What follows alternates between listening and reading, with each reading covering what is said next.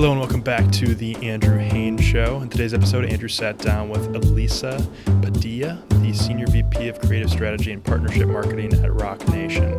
Elisa is an award winning marketer with a diverse background in sports and entertainment. Experienced in high stakes efforts with high visibility brands, she specializes in strategic marketing that directly affects the bottom line.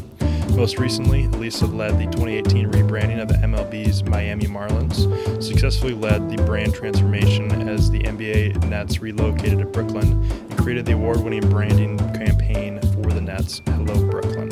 Lisa also led marketing efforts for the NHL's New York Islanders, who began playing at Barclays Center in the fall of 2015. We hope you enjoy. Support for the Andrew Haines Show is brought to you by Manscaped, who is best in men's below the waist grooming.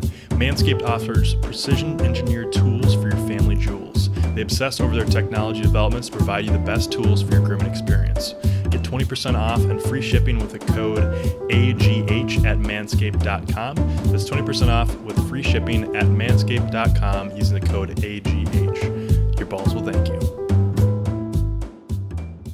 All right. Well, we're going to have another good show today. We've got a brilliant creative mind. Um, you know, she's an award winning marketer, diverse background in sports and entertainment. Excited to have her over uh, for a little time here. So thanks for joining me, Elisa. Thank you so much, Andrew, for inviting me to be on your show. I'm really excited to be here with you today. Yeah, well, let's jump into it. Let, tell us a little bit about, you know, how you got your start and kind of your journey along the way. Sure, absolutely. So I have been in sport and entertainment for 25 plus years. I started my career right off the gate um, with an NBA team, the New York Knicks. And I started in, as a marketing assistant, which was great because the person that I worked for literally took me under her wing and taught me everything there was to know about marketing. And after spending a few years there, I had the opportunity to move on to Disney Sports um, when they opened up um, Disney's Wide World of Sports a couple years back. Um, so I had the opportunity to move to Orlando and work on different sports, not just basketball. My time there was very short because after I had been there for a couple months, they decided to do a restructuring, and I wasn't ready to give up sports to do theme park marketing. So came back to New Jersey and landed a job at the NBA working in the events and attractions department where it was a great opportunity because I got to work with all NBA teams. So that was really cool. And I got to go to lots of cities throughout the country you know, places like Utah, Seattle, which I probably would have never gone to. So that was really, really exciting. And during my first year at the NBA, I decided to go back to school to get my MBA in marketing because I thought that it was really, really important to have that next level of education just to make me a better marketer. So was with the NBA, had an amazing uh, five-year run there. Then after I got my MBA, I decided one of the things that was really, really important to me, Andrew, was to have a diversified background. I wanted to be a marketer where I can have a conversation about any vertical in marketing. So decided to go work on the media side, took a job at Nickelodeon, really understood the media, the television side, learned about programming, and from Nickelodeon, I went on to HBO Sports and learned about boxing, learned about multicultural marketing, learned about okay, how are you gonna get someone to click a button and pay $49.99 for a pay-per-view fight? So that was really, really exciting. And at that time, and I don't want to date myself, but mobile phones started to bubble up. So it was like, okay, you know what? How do how am I going to immerse myself and continue to diversify my background and learn about mobile and technology? So I had the opportunity to go work for AT&T and really understand the tech the mobile marketing understand retail marketing and really understand the third screen right because you had the television the computer and now this mobile screen so I spent two and a half years at AT&T, amazing run, and I led the marketing efforts to open up the first company-owned store in Chinatown, New York for AT&T, which was a huge, huge deal. So understood, you know, that landscape. And then I got a call from a recruiter that they were looking to fill a position with the Nets um, for an arena that they were going to be opening up in um, Brooklyn. So I was like, oh, okay, you know, and it was very interesting because the recruiter said to me, the reason that we think that you're a good candidate is because you have a diversified background and you're going to bring something different to the team. So I was like, okay, so I'm on track. That worked. Yay. right. so took a job, started with the Nets in November of 2010. And I, ironically enough, when I went on the interview, they were interviewing for the marketing position on the arena side and it just so happened i interviewed on a friday and that monday the director of marketing for the team had resigned.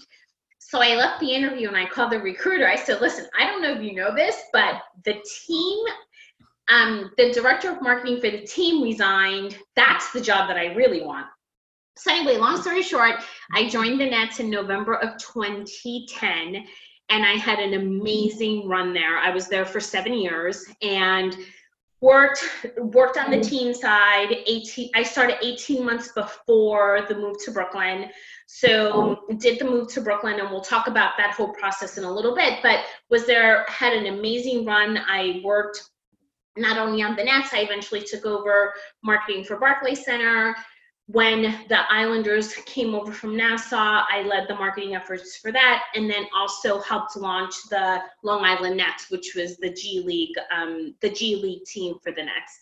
I then, you know, I got a call from Apple, and they were looking to fill a position. And similar to when Disney called, it was just like, okay, well, if Apple's calling, you answer. Um, so made the decision to leave Brooklyn and moved to Cupertino and accepted a position as head of marketing. I'm sorry, head of product launch for Apple. And I was only there for a few months because after I was there for a month, um, September 19, 2017, Hurricane Maria hit Puerto Rico. So my life completely turned upside down, and I won't go into those details, but for very personal reasons, I came back to New York.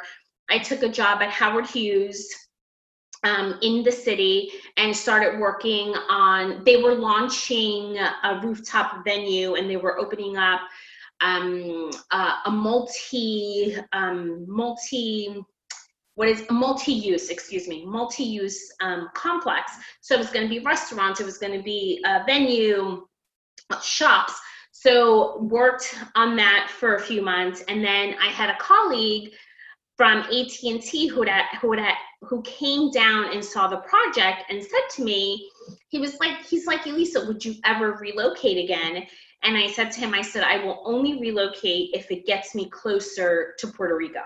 So he said, Oh, he goes, I know the gentleman who was just named the president of the Miami Marlins. He's like, "Do you mind if I make an intro?" So he made an intro. Long story short, in in June of 2018, I accepted a job with the Miami Marlins as SVP of Marketing and Community Relations at the time, and was there for almost two years. Led the rebrand of that team, which was an, an incredible experience. Love Miami. I mean, just love that city and after working, no one warned me about the schedule in baseball. I mean, it's just like it's like game after games after games. Never um, ends. Yeah, I'm like, this is way too much. So, I mean, I, long story short, I decided to come back to New York and I accepted a position at the beginning of actually in February of this year at Roc Nation and was reunited with my former CEO from the Nets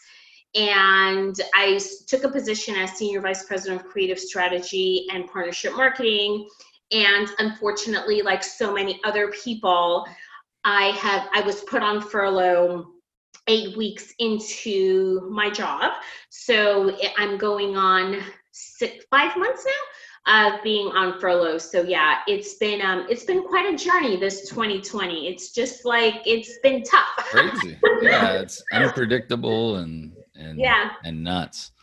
But I, I like to go back to where you um, started. You were with the Knicks. The Knicks were my team. Yeah. in the 90s uh, i don't say i don't consider myself having a team now but uh, i was like high school and then out of school at that time so it uh, i was a big john starks fan Me so- too. oh my favorite player my favorite player so i had a starks jersey and so that's cool i used to go up there as a kid my aunt lived in new york city so i would always go up to uh, Knicks games so it was kind of fun Yeah, yeah. It was, I mean, I was there during the glory days and it was an incredible run. And I have so many fond memories of that job. And I remember being in Houston when the Knicks were playing the Rockets during the finals and John Stark shot two for 18. It was such a devastating loss it was just it was awful however i'm so grateful that i had the opportunity to have that experience Oh yeah, no, that's great. So what, like, why sports? You know, so it's interesting i um, i think i'll answer why marketing first and then i'll Okay. answer why sports so i as part of my undergrad degree i was required to do an internship and i was a communications major and i originally thought that i wanted to do television. I wanted to be the person holding the camera. I love storytelling and i loved telling stories so i thought oh, okay you know what? Um, i could do i could be the behind the scenes of some type of show. So i did an internship at madison square garden network and I worked in the programming department. And Andrew, I hated it. It was just like, I'm like, I don't want to work in television. Like, this isn't what I thought it was going to be. And ironically enough, where I sat, I sat next to the ad sales folks and the marketing folks who did who were doing ad sales for the Knicks and the Rangers. And I was much more interested in what they were doing than what I was doing. And I learned a lot during that internship, don't get me wrong. But it's it, it was really it was one of the key lessons of that internship was learning what you didn't want to do Yeah. so i went back to school and i took a marketing course and i just fell in love with marketing i i fell in love with the psychological part of marketing where you're able to tell a story and convince a consumer that they need your product and they need your service so as part of you know again just learning how to network. Um, i stayed in contact with the hr people who hired me for my internship at the garden. And after i got my undergraduate degree there were back then not to date myself again um, it was called uh, temp work so um, i started doing i started working in multiple departments at madison square garden and the first department that I worked in was in boxing. And I was like, wow, I was like, sports is really cool. And then I went from from boxing to hockey. I worked at the Rangers and I was like, okay, I was like, sports is my thing. Like I really want to work in this space. And then I was lucky enough to land an entry level job with the Knicks. nice. Yeah. Uh, that's cool. I mean, that's it's. uh I don't know if you've seen, but I have this series on Fridays. You know, it's it's called Free Agent Friday. So it's um it's Yeah. little interviews with with people who've been laid off or whatever with COVID, and uh, a lot of times I I you know ask when they first got into you know wanting to work in sports and it's it's cool to see the different you know answers but a lot of people didn't even think of sports as a career you know it's like you think of just the players or coaches and and you know kind of just like yourself you know you you had an internship and then all of a sudden you're pivoting you know Yeah, and, yeah. and that's that's the cool thing i mean you Yeah. you have to be able to do that and Yeah. you want to do something that you're going to enjoy i mean that's the one thing i've i've learned is you know follow your passion um and the rest will follow so For sure. For sure. For sure. So- so when you went like throughout your career how often did relationships come into play for your advancement? Like you know when you went from let's just say you were with the Knicks then you went to Walt Disney and that was a short you know stint. But to get back to the NBA did relationships help that because you were already you know in the Knicks you know a few years prior? Well, you know, it's very interesting. The the the reason that I got the opportunity at Disney was through a relationship at, for someone she worked actually she's still with the nba there was a woman who handled a player talent relations at the time at the nba and she used to come to the games all the time. And we were very very friendly. And you know when you're young and you're just starting out you're not you're not focusing on developing relationships or you know networking for you know that's probably that definitely for me wasn't top the bottom of the list yeah. Right it was not at the top of the list right? I just wanted to go to work do my job and do it 100% you know 100 give 150% and just learn and learn and learn because i i knew eventually you know that i wanted to to climb up the corporate ladder. So um, this woman said to me, she's like, look, she's like, I know someone down at Disney, they're building this marketing team. She's like, I thought that you would be a great addition to the team. And I was like, okay, sure. I was like, look, I'll put my resume together. And, you know, I gave it to her. So that was like the first, it was like, okay, this is really cool that she thought of me. And um, when I got to Disney, everything, the, the person that I worked for at Disney was huge on he was like, you know, the way that you get things done within this company because it's so big, it's all based on relationships. So it then started to bubble up to the top. But when I think about going from Disney to the NBA, many, again, back then, the NBA used to publish this little book and it was like, you know, the NBA directory and um, i went through it and i was like okay you know what? I want to work in this department. Let me see who this per you know who's the head of that department. And i remember sending a cover letter and a resume. And um, you know when i got a call i was like wow i was like this is great. And i and i know for a fact that i work me working on the team side helped. Um, but back then, you know, sending cover letters and resumes was a thing. So, um, you know, I can say that that when I got to the NBA, building relationships was then at the forefront because I was like, okay, you know what? Not only am I going to learn from these people um, and really understand their job, which is going to make me a better marketer, but you know what? At the end of the day, it's all about, you know, it's all about having good relationships. So, I will say that you know, when the I'll share a story. When I interviewed for the next job, the person that I was interviewing with, he and I went to the same undergrad. I graduated a year ahead of him. And after, when they called me back for the second interview, the recruiter said to me, she's like, Elisa, why didn't you tell me that you know you guys went to the same undergrad. And i said to her i said because i didn't want that to be a chip you know to help me get the job. I'm like i wanted to get the job based on my own merit and not just because we went to the same college. So it was it's very interesting because i feel like i'm i'm an admitted workaholic. I'm a workhorse and my philosophy is that I just wanted to get these opportunities based on my own merit. And but then fast forward to the Apple opportunity, there it was a colleague from the NBA who I had run into, we had reconnected, and he left the NBA and he went to Apple. And he was like, Look, he's like, I think you would be great. Do you mind if I recommend you? And I was like, sure. So I think relationships, that's a long winded way of saying relationships are really, really important.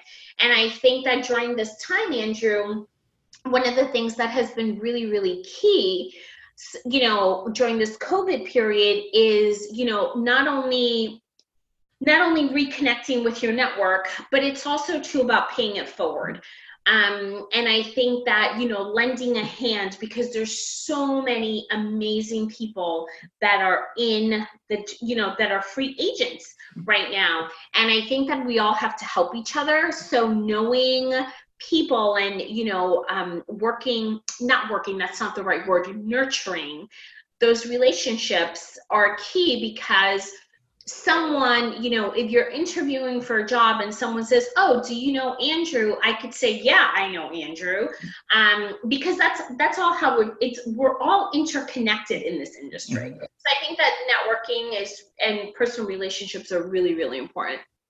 Yeah, no, I mean it's I know a lot of times if I am looking to hire somebody and someone I know recommends somebody or I see that there's a connection and I ask about it, that always it gives you more more comfort, you yeah. know, and you know as a hiring person. So definitely hurt doesn't hurt, but you know I think also you know from kind of your your path, I mean just producing yeah. doing a good job at what you do and getting the respect of your peers because then you have other people like hey you know what she's legit let's get her yeah. over here or, or whatever yeah. you know so you know i think the the combination of the two you know obviously you you it's tough if you don't produce uh anyway but uh you know being able to produce and then build those relationships um because it is a small world in sports and entertainment i mean yeah. you're you've if if you don't know the person, you're connected to somebody that does. I'm sure. Yep, and, for sure. And for sure. you know that it's the the good thing as long as you do it right. Yeah. So, uh, so like, where was your first you know kind of leadership role in marketing, and how how did that transition go for you? Like going from uh, being part of the team to leading that department. In a world where people are more aware and plugged in than ever, it's not enough to just have a great product. Consumers are looking for brands they can relate to. That's where Egghead Creative comes in. Everything they do is powered by deepening the connection with your brand. Every time you do business with them, they'll build a bespoke team of highly specialized creatives designed specifically around what you need. For more information, visit eggheadcreativestudio.com. That's E G G H E A D creativestudio.com or follow them on Instagram at Egghead Creative Studio. Now back to the show. So, like, where was your first, you know, kind of leadership role in marketing, and how how did that transition go for you? Like going from uh, being part of the team to leading that department. Yeah, so I think my first leadership opportunity came when I was actually with the Knicks. And I was given the responsibility to manage what the, what they, they were called garden service representatives. And that was the team that helped us do the give the in arena giveaways. So back when i worked with the Knicks, we used to do a lot of giveaways. So we didn't have an internal team to help us give away you know 20000 you know rally towels. So i was in charge of the part-time team that helped us do the distribution. And I think that was like the first time that it was like, okay, you know what, despite the fact that they were part timers, you know, they were a pretty big team. Um, so I had to do everything from the scheduling, the payroll, and really get them motivated to do what they were supposed to do. And then fast forward to when I was at HBO, it was really the first time that I had someone reporting directly into me. And it was a marketing assistant, and this person was full time, and I had to help, you know, guide. Okay, what are you what are you working on? You know, what are the priorities? How are we going to get all this work done? So it's really interesting because some people don't like to manage people. Um, I have always found I look at it as an opportunity to not only share knowledge, but also to, you know, to be a team and because everyone is different and everyone thinks of things differently. So mm-hmm. for me, when I think about managing people and leading people, it's all about okay, how are we the best collective minds put together and how do I how do i set everybody up for success? How do i make them better? How do i give them the resources? And i'm not the type of i'm not the type of manager and or leader that because i'm the head of the department that i have all the answers because that's just that's i think being very very short-sighted. So um, it, the the gentleman that I worked with at HBO, he and I, we were a great team, and then fast forward to when I went, when I landed my job at the Nets, that was the first big team that I led. Um, there were 15 people within the department, and that was everyone from the marketing team, the creative team, and it was just it was very interesting because it was like okay how do we how do we work collectively? Everyone was so different. How do we work collectively to put forth the best product and i think that from a leadership perspective for me it's about listening and it's about really knowing and and I and I know this now. I didn't know. I it wasn't my thought process at the time, how it was how do you bring the best out in people and focus on their strengths and not their weaknesses and you know that was that was i learned that along the way because uh, when i started with the nets there were 15 people on the team fast forward seven years later there were 62 people on the team and i grew that team and it was it was fascinating like to see but I, at that point it was like okay you know what? We need to get the best out of people because not everyone not everyone's going to think through the same thing but if you're able to say this is the goal this is what your role is within this goal. And you give people clarity and you get and you outline what they're expected to do. I think it really helps them. Yeah, I think giving them that direction is is huge. Uh, but man, that's a lot of people to manage, and especially when you're trying to, you know, develop and then uh, implement, you know, your campaigns, and so that's that's pretty cool. I've I've done it at a small level, you know. Even you know, I've I've owned a small marketing agency. You know, at the max we had five people, but you know, kept it nice and small, and yeah. Um, I started that because I was tired of outsourcing with all the teams that I've had. So we said, my wife and I were like, let's just create our own company. We'll hire people that can do what we don't know how to do. Right, and right. So that's how it all started. But it's, you know, it's very, very micro. Uh, but it worked. It was good. It was fun. That's great. That's awesome.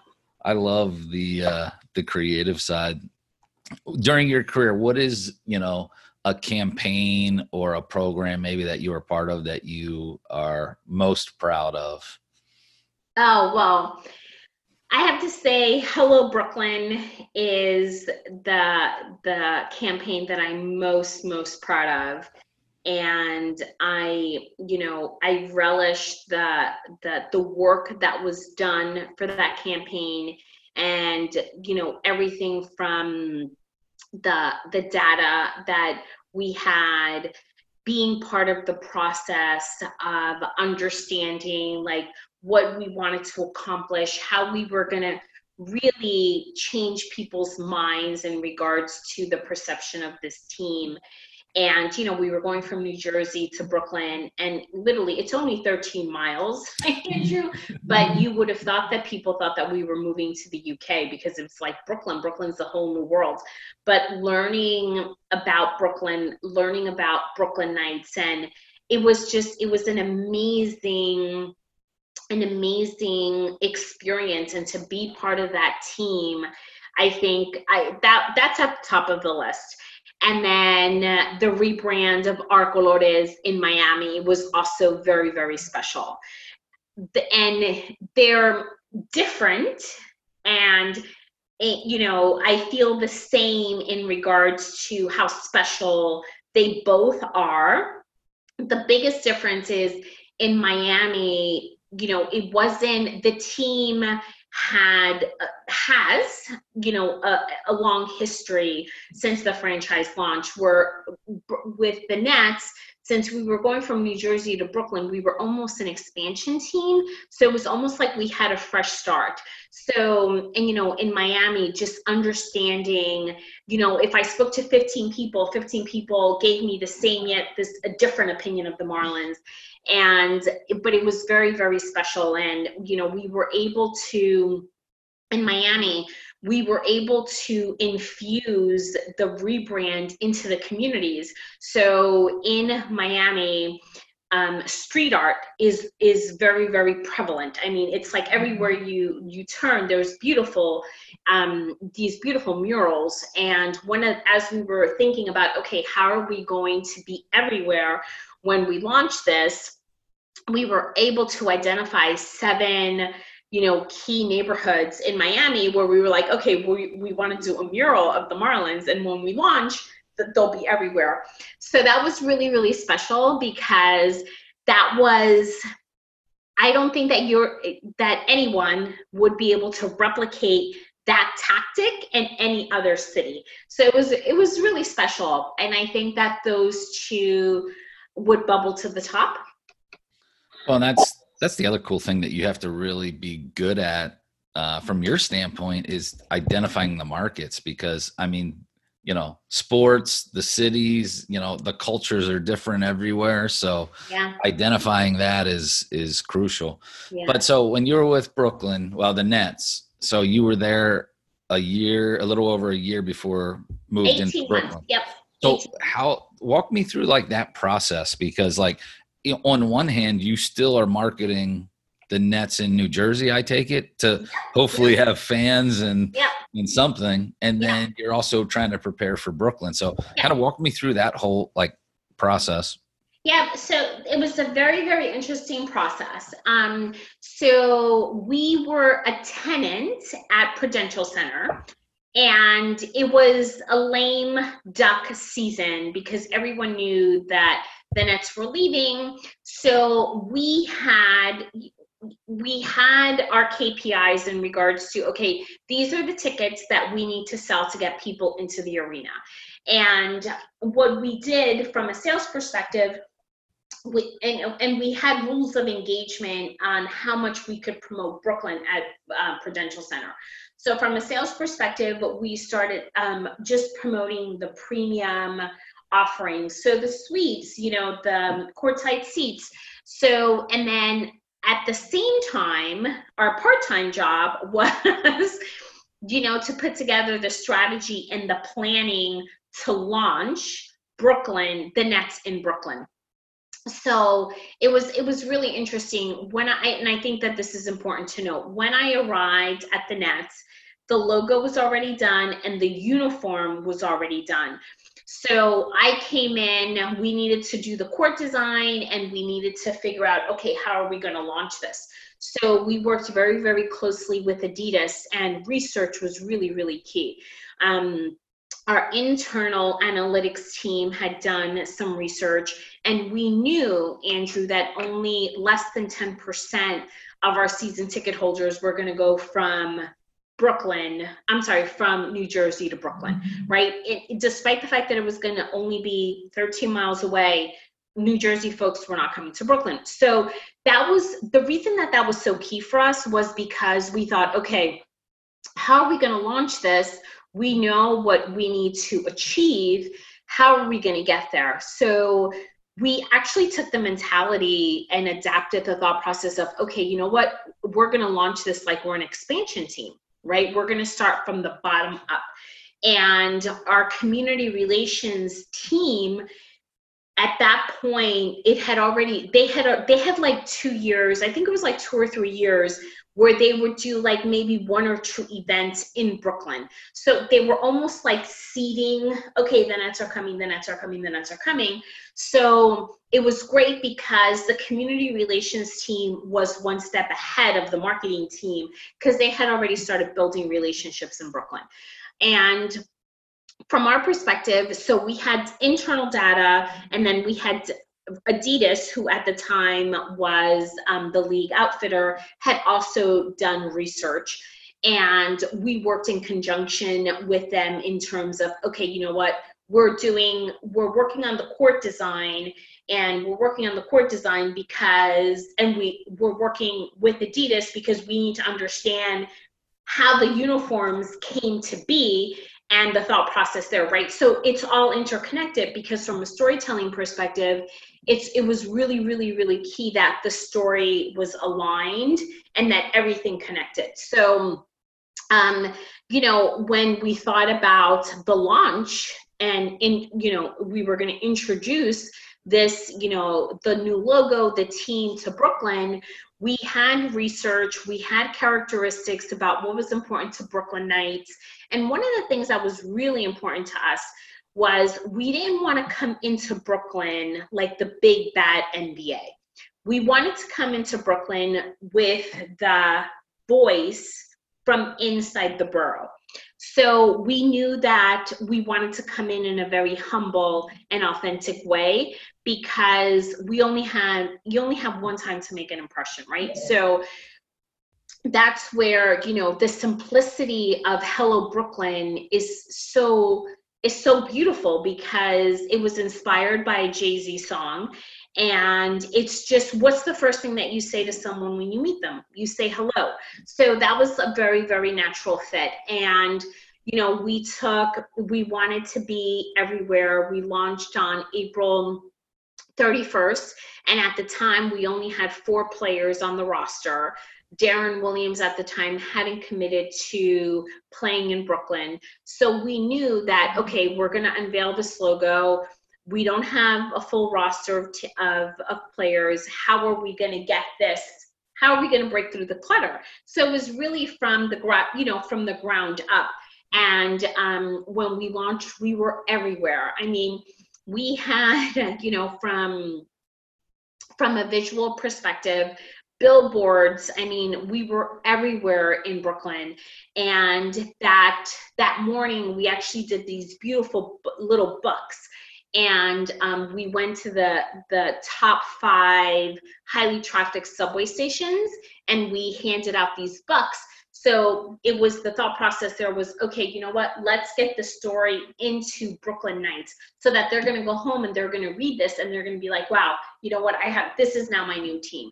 So it was um it was really it was it was it was a lot of work but it was it was amazing. And you know it's just i think that from a storytelling perspective the most important thing was that everything had to interconnect so that when people heard the story they there was an emotional hook to okay you know what this is now brooklyn's team yeah no it's that's cool. I mean, that's that's cool to be part of. You know that historic, you know, change. And yeah. I've not been to that arena yet. I'd love to get up there some point um, because, uh, man, it's been a while since I've been to New York City.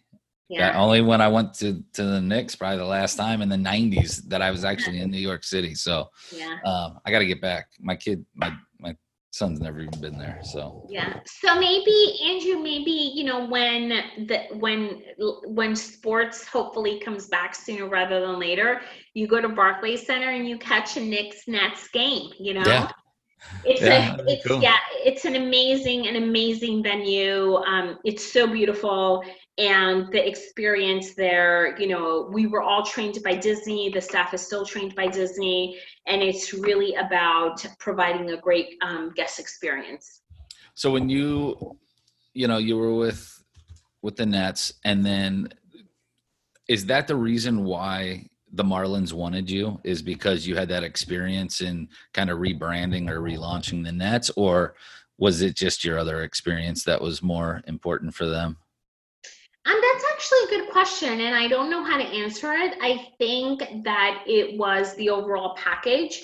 I think that they were looking for someone with a marketing experience, someone who uh, who understands, you know, the interest, the you know what goes into selling tickets um, especially at a, in a market where you know in miami you're not competing with the other teams at least this was my experience mm. you weren't competing with we weren't competing with the heat the dolphins or the panthers we were competing with the miami lifestyle yeah. so i think that for them they, they it was they wanted someone with a solid marketing experience um, and someone who had worked in sport um, and I also think, look, in full transparency, I also think that the fact that I'm Latina is, you know, helps me get, to, you know, bubble up to the top because there aren't many people in the sports industry that have my background, my credentials, and are also Latina. So I think that helped too. So was it um, the Florida Marlins then before that rebranch, or because uh, it was Miami for a little while, right? Yeah, so it yeah. was just more the branding side yeah. and okay the visuals yeah yeah i'll tell you what i love that stadium i i always hear like people in miami don't like it or something but it's like what like this is perfect it's yeah. it's it's clean it's you know it's it's intimate uh i mean i don't i don't get it but Miami's a tough market. What do you think? You know, did you do anything that kind of helped get over that that hump at all? I know just Miami in general for sports has been tough. It's been mm-hmm. tough to get fans out there. It's been, you know, kind of a struggle. Um, mm-hmm. Um, I'm not from there, but I've gone to games. I I think the stadium's convenient to get to from at least Orlando. Driving down, it wasn't like I noticed it bad. It it didn't seem like it was. Uh, you know, I wasn't I wasn't worried about safety like right around the stadium, so that wasn't a concern. Um, you know, the pricing's the pricing, but um, I know that there's a million options. Yep. To for entertainment down there. And I think so. There's a few things that we did. So I'll talk about what what the team did on the business side. One was they reset the pricing so that it was affordable. And, you know, the entry price was as low as $10. The team also worked with a concessionaire to develop a menu that was affordable. So you could get a hot dog for $3. You could get a soda, you know, for $3. You could get a beer for $5. So the thought of having, because when you go to a sporting event, food is so integral, right? And such a important part of the experience.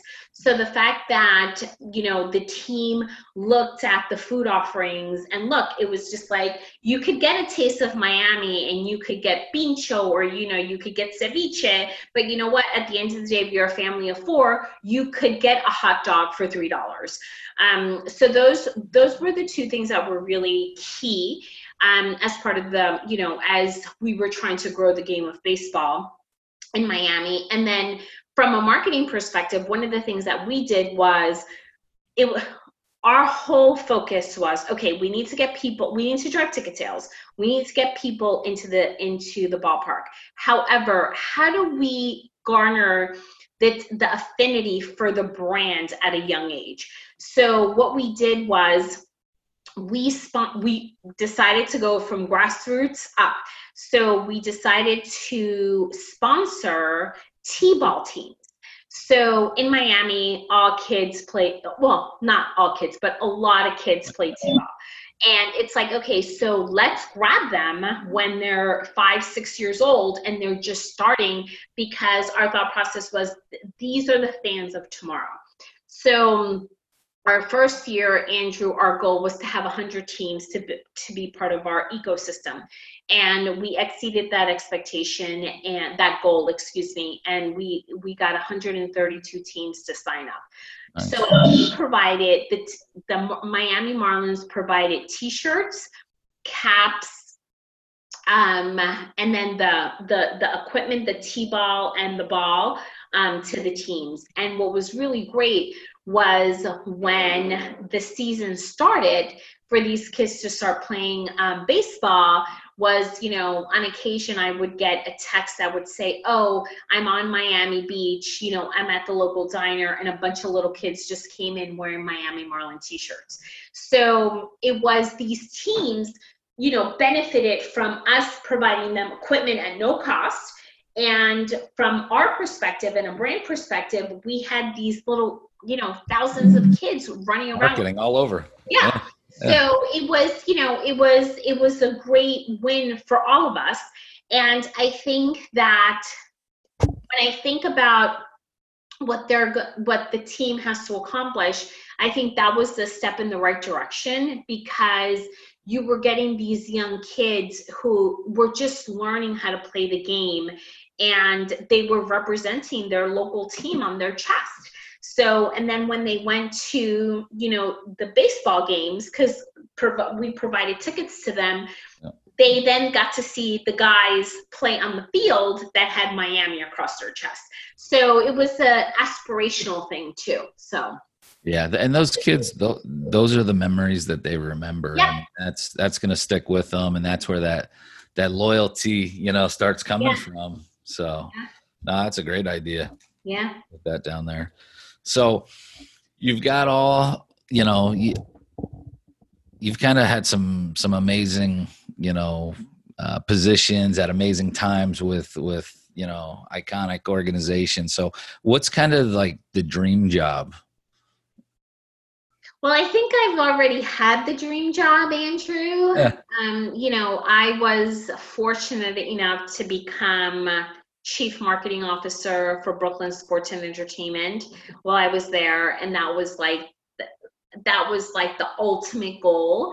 And I think that now, as I think to what's next, I think what's important to me is to be part of an organization that you know that we're aligned from a values perspective and that i'm able to lead a team and really help drive the business forward so it's it's it's really interesting because as driven as i am as passionate as i am about everything that i do i've already you know, I've already checked the box of the dream job.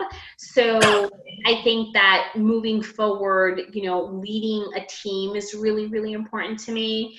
And being a contributor and being able to help a company move its business forward, I think like that's that would be the ideal next job. If I could get have those three things, then you know what? Then I've hit the jackpot again. yeah, I mean, because you've already hit the jackpot a few times. So I mean, it's it's it's only a matter of time. I mean, with yeah. you know the experience that you have and what you've been able to build, you know, and just talking to you, you know, uh, I'm going to be watching to see that next opportunity. But you're doing some other stuff to keep busy too right yeah. now. What's um Kick It by EP? Yeah, so Kick It by EP um, was born in April, right after I was furloughed. And again, it was about flipping the narrative. Uh, you know, I was, I, I was, you know, I was like, wow, I can't believe that, you know, like this just happened to me. Um, so how do I flip it around and how do I pay it forward? So I started this IG live series that happens on Tuesday and, and Thursdays. It's at 12 o'clock. And it's really a platform to allow women to tell their story. And, you know, in the sports and entertainment industry, specifically on the sports side, it's very male dominated and i thought to myself this is a time where we need to lift each other up and be able to tell our stories. So i started you know and i thought oh you know let's see how this goes and it's been amazing. And so the format of the ig um, series is you you know the guest comes on for 20 minutes and at the end the only thing that I ask is that they provide three career insights to those watching because I think that it's a platform not only to, for people to tell their story, but it's also an inspirational um, you know opportunity to inspire other people because being unemployed and going through what so many people are going through is really really hard. So if we can impact just one person on a Tuesday and a Thursday, then I feel like I've done my job. Um, so it's been really, really great. We've I've had I've hosted over 40 chats and it's just been amazing and I've gotten a great response and the community has grown to over 400 plus. Um, so you know my vision is to continue to grow it and to just give people the opportunity to tell their stories and to re- hopefully you know at the end of the day it's about educating inspiring and paying it forward. Yeah no that's great. And you know it's you kind of see a, uh, there's a lot of people out there getting creative like that during this time. I mean i would have never had a podcast before this. I got bored and i was like let's try to better myself by talking to some some smart people and uh, yeah. you know meet meet some new people. Um, and then the free agent fridays kind of evolved from that into you know helping people. So it's definitely uh, been good. So is your instagram lives are they also archived then so people can go back? Yes. or yes, okay. yes yeah yeah and the handle is at Kick It by EP. So it's it's very interesting, right? So like the learning curve. I, first started doing them, and they would just live on on the IG stories. And then I was like, I had a guest who was like, "Oh, can I get a recording of this of you know of our of our conversation?" I was like, okay. so I figured it out. But now, like Andrew, now I can like edit. Not, I'm not, I'm not saying I'm an expert, but I'm still a rookie. But I can at least edit the videos. So um, I now, so they go on live, and then I let them, you know, live um, for a few hours and then I record them and then I, I put I push out a replay. Do you um, put any on YouTube or Yes. um, Yep. and then So do you do your like a podcast at all? Like do you put it on any podcast platforms or anything? No, Okay. they're not on a podcast um, platform. I do load them up onto YouTube, so I have a YouTube channel. Okay. Um, but I don't load them up in onto any podcast platforms because I think that the great what I love about the IG lives is that it's so it's like in the moment, right? It's like you could see our facial expressions and you know people are interacting in the comments. So um and it's just it's so authentic to the moment. Um so i've had a few people ask me well why don't you just turn that into a podcast? And i'm like i think like it i'm just i don't know. I like the the interaction with uh with um the community members um to to have it be like live in the moment Yeah, that's pretty cool. I'm trying to get to the I just got approved on LinkedIn to be live. oh that's awesome So now I'm trying to okay, well now how do I go live? so so that's the next thing. I'm gonna start I'm gonna start working on that, but that's that's gonna be the next chapter of uh what what I'm doing. So I'm I'm That's excited. But no, I want to thank you for joining me. It was it was great chatting with you, learning more about, you know, how those things work at the level that uh that you were at. Um Yeah. very excited for you. Yeah, well, thank you so much, Andrew. I really, you know, appreciate you reaching out to me and a shout out to Travis Apple for connecting us. Thanks, Travis. Yeah, thanks, Travis. So thank you, thank you so much. And I look forward to staying in touch. Hey, podcast fans, thanks for listening to today's episode of The Andrew Haines Show. If you enjoyed it, be sure to leave us a review on Apple Podcasts. If you have any questions, be sure to reach out to Andrew on LinkedIn. We'll see you next time.